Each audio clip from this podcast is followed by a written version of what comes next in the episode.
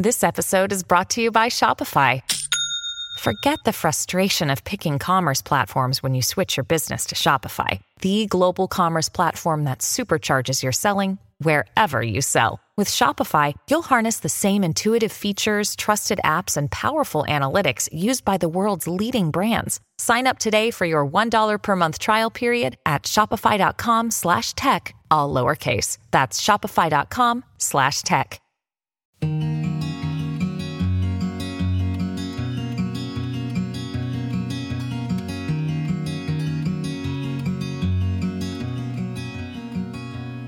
Everyone, and welcome to this week's episode of No Really, I'm Fine. This is our special series of mental health against the coronavirus. Thank you so much for joining us today. It's been a bit of a weird week because we were originally supposed to put this episode out on a Tuesday. We have been coming out every Tuesday. We had a bit of technical difficulties. For that reason, we couldn't put out the episode on Tuesday. But now we are back and we are happy to share the episode with you today. And the guest today who joins me is Giles Paley Phillips. You might have heard of him, he's very vocal on Twitter.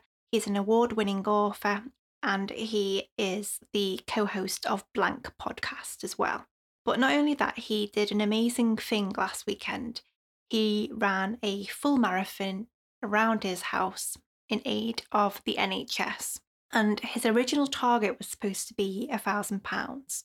Amazingly, at the time of when this has gone out, um, it may be a bit higher, but right now the target that he has raised currently stands at nine thousand one hundred and forty-five pounds.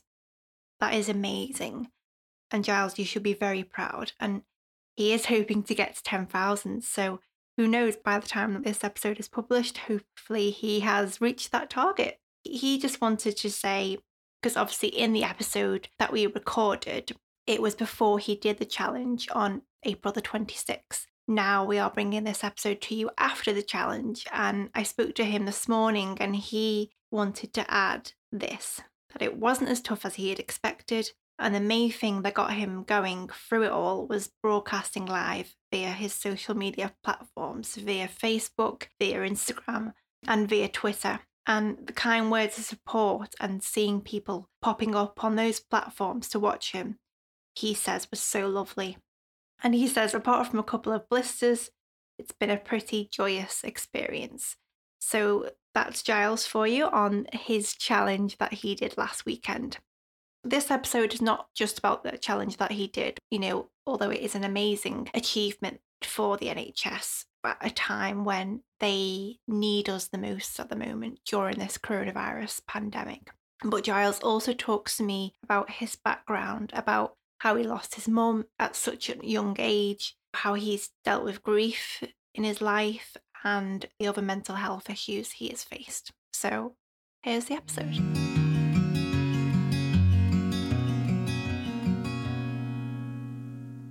On our podcast, we start off by asking all our guests, Are you really fine today? So, are you really fine today, Giles? I am fine today, actually. Um, the sun is out um, down here. On the, I'm on the south coast, a little town called Seaford, which is in between. The best way to describe it geographically is it's sort of in between Brighton and Eastbourne along the south coast. And the sun is shining very brightly. It's actually quite warm already, even though we're quite early in the day. And I'm not someone who necessarily uh, finds the sun to be uplifting. I'm, I quite like the winter as well, but actually today it's making me feel pretty sprightly. Now, for those of our listeners who don't know you, you are a award winning author. It's probably fair to say you're a mental health advocate. Um, you you tweet a lot, and you are also the co-host of Blank Pod, and you're doing a very special mission for the NHS at the moment, aren't you? No, I mean, there's several things I wanted to do over this period, really. We've kind of changed the remit of Blank a little bit, and we've been talking to various people about what's going on currently rather than doing our normal our normal kind of conversations um, so that was one thing we wanted i wanted to do um, and i wrote um, i've also written a story for a kids audio system called Tonies which was a way of parents being able to talk to their children about coronavirus in a sort of reassuring and comforting way. Um, so that was really important. Something I was something I really wanted to do as well. But the thing I'm doing uh, this um, coming weekend is a isolation marathon. Now, funny enough, I, I opened up Facebook today, and on my memories, it's popped up the last time I did a marathon, which was in 2016.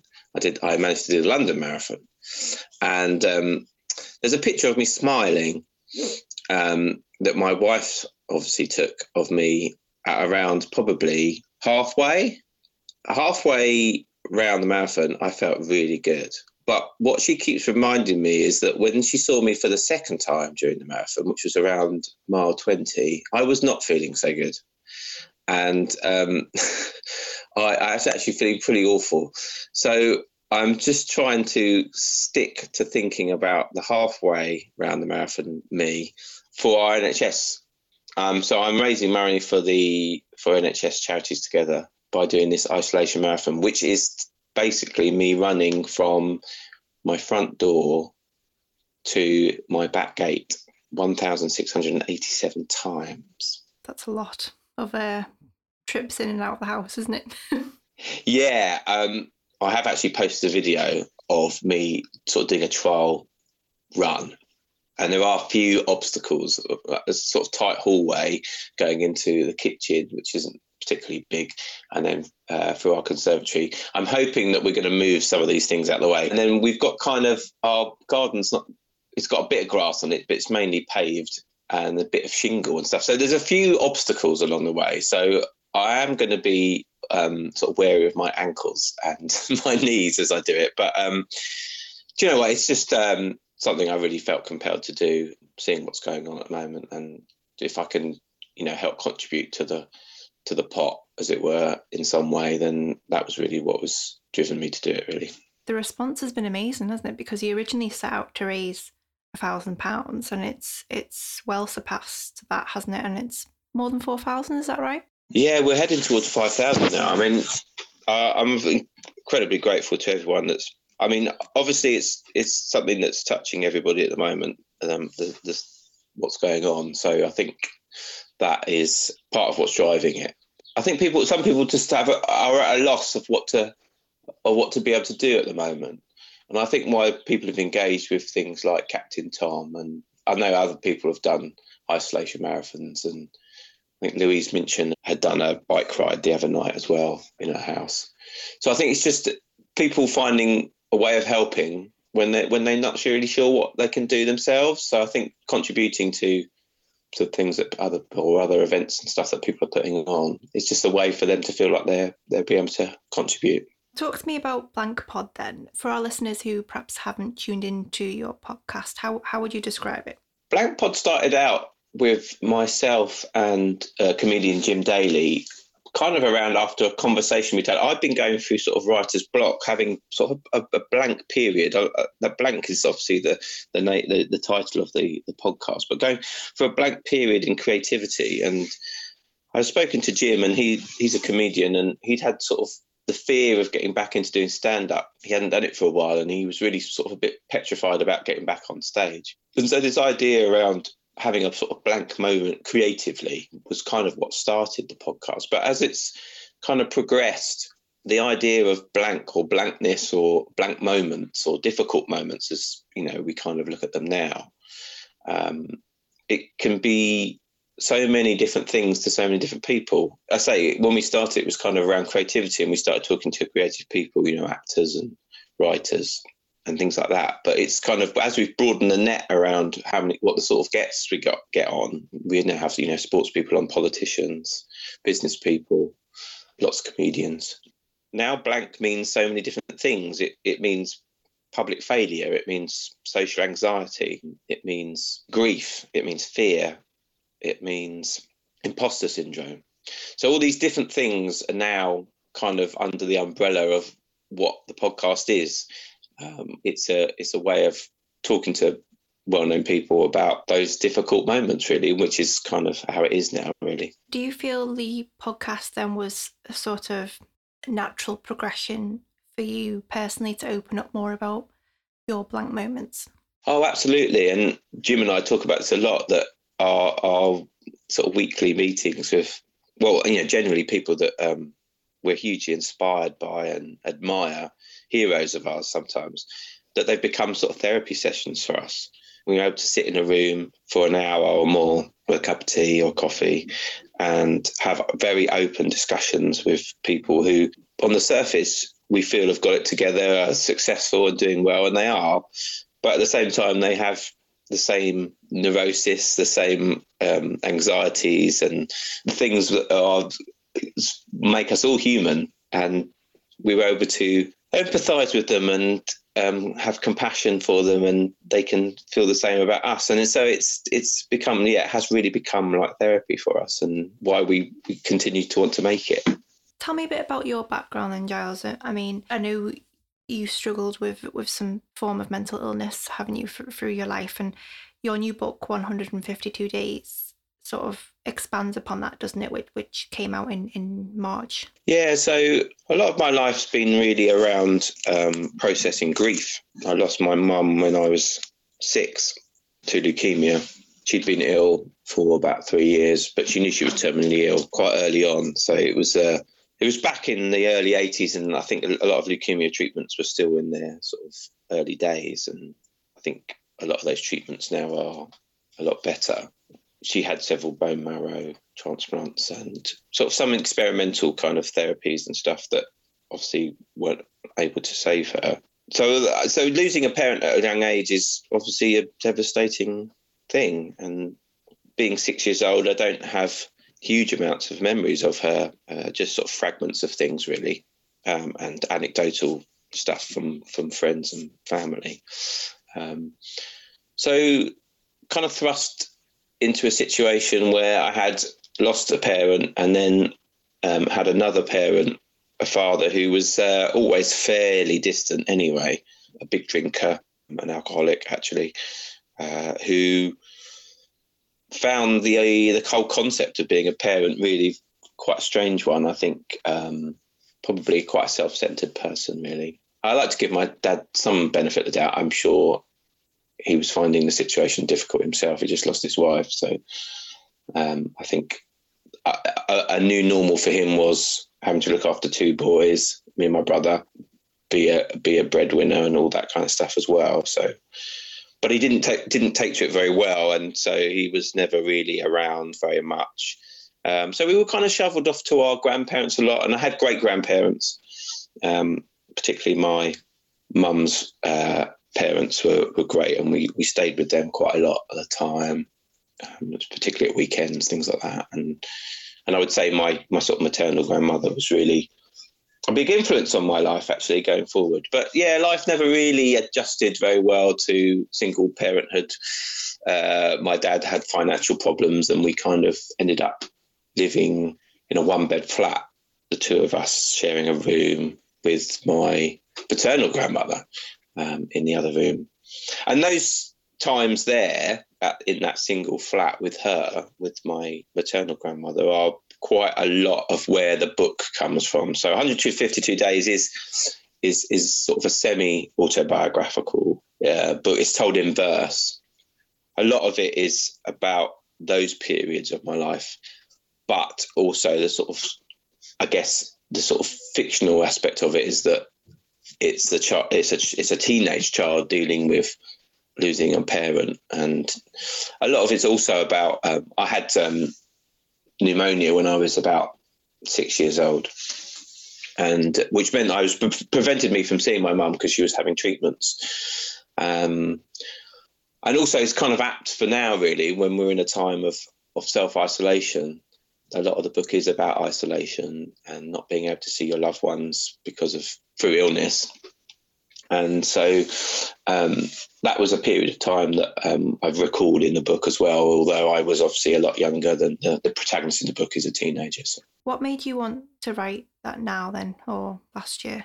I, I, kind of started writing it about 12 years ago. I'd written a book of poetry and lyrics. I used to be in a band and I'd written some sort of pretty terrible lyrics and stuff. And they were all kind of kind of around the subject of loss and grief and various other sort of angsty things. And uh, I wanted to release them as a I sort of self-published them as a as a little booklet and um, sold them to sort of friends and family, and the donations went to Leukemia Research. So it was kind of spawned from that really. And after I got published with my children's books, and I had a few books published, I thought it kind of gave me the courage to have a go at this at this story again. And I I knew I didn't want to write it as a complete biography, as an autobiography. I wanted it to have sort of fictional elements to it.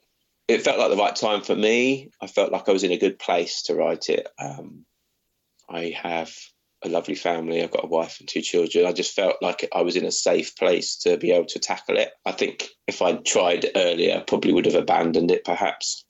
Um, and actually, it was difficult at times. I did have to leave it for many months at a time and then come back to it because, you know, sort of touching lots of nerves that hadn't been touched for a while. Um, so, yeah, it was a difficult process, but I, I think I felt like it was the right time just because I felt like I was in a place where I felt comfortable to do it.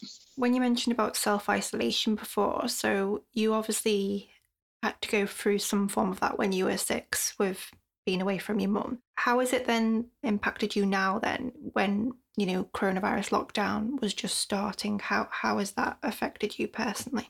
I mean, it's reminded me of that time. I like I say, I was sick, so it's, it's difficult to remember. I do remember going to, I had to have physiotherapy because I'd had a really bad bout of pneumonia and there was a lot of gunk still on my lungs.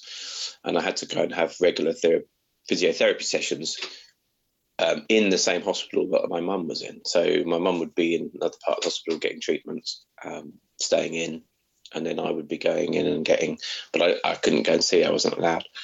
So it's kind of a weird kind of sort of slightly torturous kind of episode of my life. But I I don't know, it hasn't really hasn't really affected me emotionally, but it has made me think about that time. Um, certainly, talking about the book at this time has brought up those memories. But I feel quite comfortable talking about it now. It doesn't affect me in the same way as it, like I say, as it would have done maybe some years ago. Um, I feel like I'm in a good place mentally at the moment. I feel okay to talk about it. And how are you and the family then coping during this time at home? We're actually doing really well. I have to say, my children have been amazing. Um, they've adapted really quickly to the situation. They've taken on board. We've tried to be really honest with them, obviously. Um, it's not always easy to do that with children. You want to be reassuring and comforting.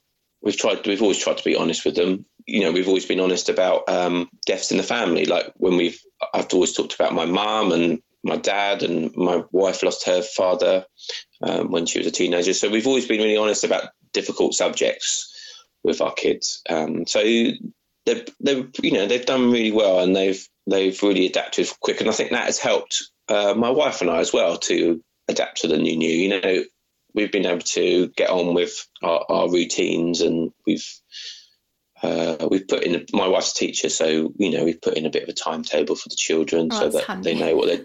yeah, yeah, yeah. So I mean- I mean, for us as well, because um, she's she's still she's still working, and I'm still working. I'm I'm writing a book at the moment, and I've got podcasts to do as well. So we're kind of all sort of scurrying around each other and trying to to, to help the children. You know, take it in turns, kind of tag teaming the homeschooling a little bit when we can. So yeah, so I think adapting has been has been fine.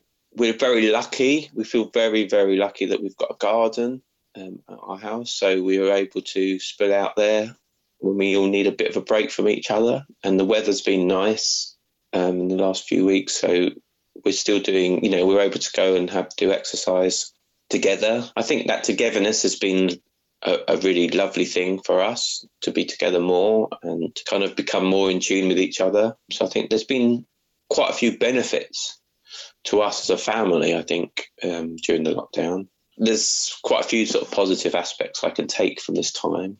I think perhaps maybe we all needed a time to a, a pause, let the world pause for a minute, and maybe it's a time to, to reflect a little bit. Um, and I think that's certainly been something I've been doing, just reflecting on, you know, what I'm doing, what I'm doing going forward, and how I can be with people. That sense of connection that we've, you know, physical connection that we've lost, we've having to make up in other ways by using technology. But knowing that you know you how much you desire that connection and need it, Um, it's kind of reiterated that a lot. So that's been useful to have. And I guess holding on to those kind of elements of it, really, the, the more positive aspects of what's been going on, because obviously it's a, a terrible time for so many people. What would you say then to perhaps someone who's listening to this, um, a family who, or a parent who's really struggling with homeschooling at the moment? What advice can you give them? It's hard to put in a routine, and I know our children might be slightly strange in that respect. In fact, we talked to a neighbour only yesterday who was finding it a little bit difficult, and we'd sort of mentioned that we'd kind of established a, a routine with our two. I think maybe, I think children generally do like routine. Um, I, I, mean, I'm not can't speak for every every family, but uh, certainly our family enjoys routine, and I think knowing what's coming next is is is useful for children. Certainly, they won't keep nagging you to know what's happening next, which is you know less stressful. So, I think establishing if you can establish some sort of routine, which I know is incredibly difficult at the moment, all on top of each other, and uh, you know, children are probably missing their friends a lot. Um, so that that's difficult but I think yeah, my advice would be if you could yeah, if you can put together some sort of doesn't have to be necessarily a structured timetable, but just some knowing maybe before they go to sleep at night saying tomorrow we're going to do this or tomorrow you're going to do that I think just knowing those things in advance is is, is useful. I don't know how you feel about social media in general, Giles. I mean, I love I have a love hate relationship with Twitter depending on my mood. Um, but I've particularly found that it's become a much more positive place in a, in a way since lockdown has occurred. Would you agree? Do you know what? I think even before that, actually, I think the stuff around um, the tragic death of Caroline Flack has, was definitely a, a, a moment where people started to possibly reflect a little bit on the way they were conducting themselves on social media. But yes, I think it's it's instilled that a little bit more in the current time. I think we are seeing a lot more positive. I mean, we're still getting political bile, but then we're always going to get that. Um, but I think, yeah, there certainly is a lot more positivity um, being promoted, lots more positive kind of content. So, like videos, you know, funny videos, just you know, videos that can distract us, take our minds off things. There's a lot more of that kind of stuff. Um, I think there is more being kind hashtag um, going on which is which is great to see, you know, and possibly people realizing that platforms like Twitter and Facebook and Instagram are some of the only ways we can connect with each other at the moment. And actually, do we want to be horrible to each other? Probably not. Um, you know, and at a time when we are apart from each other and not able to be with each other, actually using those platforms as a way of connecting and staying together and rallying around is um, I think has become become more the norm. But you still get idiots. Yeah. what? How do you personally feel then about Twitter? I've always really, do you know what? I have a very positive. I mean, maybe I've been able to cultivate my own sort of positive echo chamber. But generally speaking, I find Twitter to be uh, I mean, I see horrible things, but I don't generally experience horrible things. So, I mean, most of the people I follow or follow me are seem to be very, very lovely people. I have lots of lovely interactions. I've made long-lasting friends on there. My the podcast wouldn't be um, wouldn't be what it is without Twitter. Um, my book wouldn't be in existence without Twitter. So there's all these things I can be very grateful to for Twitter, particularly Twitter, which is probably where I find myself the most out of all the social media platforms. I, I like Twitter a lot, and I I've been trying for several years now to try and change how people behave on there a little bit more. I've been proactively trying to be positive myself on there and exude positivity and kindness. I will continue to do that, and, and I just hope that you know more and more people use the platform um, for the way I see that it was intended for, which was to connect with people. And on your theme of positivity, you've also created a digital care package, haven't you, for people? Can you talk to me a bit, a little bit about that? Yeah, so that was another thing I wanted to really do. I mean, I've done it for a few friends before. When you know, I've had some friends that have been in had a you know been having a bad week or a bad month or just not in good places and decided to just give them a digital care package with you know some nice things in it just to you know might be some garden vouchers and some nice mantras and things like that. And I just wanted to expand that a bit, really. That I thought there were going to be some people at the moment who, you know, are in need of a lift, in need of some sort of uh, nice things to do. And so um, I put together a Spotify playlist and um, yeah, some some nice mantras, some um, some literature, some of my books for children, some colouring sheets. There's some virtual museum tour links. Uh, what else is on there? Some tips on sleeping to help people who are having trouble sleeping. So there's all sorts of different things in there that people can utilize if they wish during this time. There's a quiz. I think I put some quizzes in there as well. So yeah, there's all sorts of stuff. I just thought, you know, people might find useful, and it's just it was fun putting it together, to be honest. So it was nice to put it together, and hope that some people will make some use of it, and hopefully give them a bit of a distraction which is kind of what I think some people need at the moment. On the subject of sleep, then I've noticed on Twitter a lot of people seem seem to be struggling with the sleep at the moment, and um, my sleeping pattern's been all over the place. I mean, it is anyway, just because of the the shifts that I do. But I've noticed a lot more now. I'm I'm, I'm waking up quite quite early. Um, I don't know if if you've had any experience of that.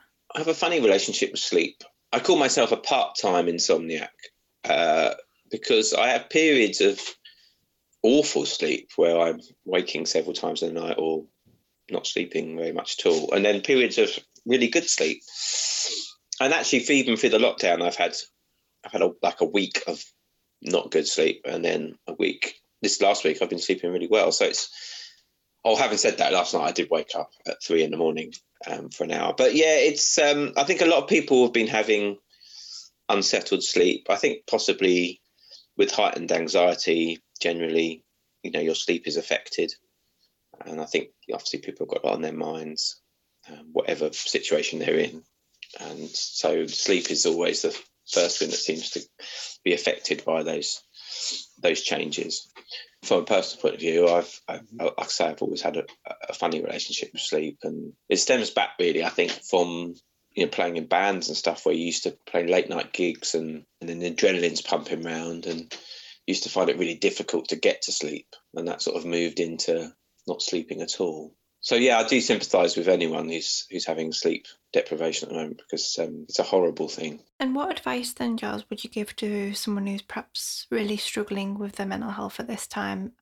I get quite a lot of messages actually in my inbox. I always leave my dms open so people can and I do often offer it up for people if they want to contact me, they can. I'm not a, a mental health professional or anything, but I think the idea around that someone will listen to you and that you can voice what's going on in your head, I think is really vital.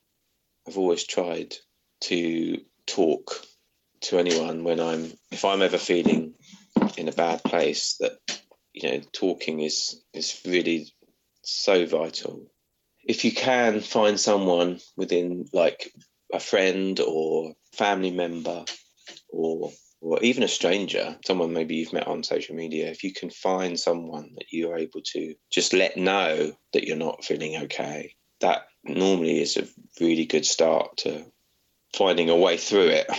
So I always sort of advocate talking if you can, but it's not always easy to do that. So there are other things that you can, you know, you could try to do. Um, I'm a big advocate of, um, of breathing techniques. There's a brilliant guy called Wim Hof. He's the, he's called the Iceman, and he does a.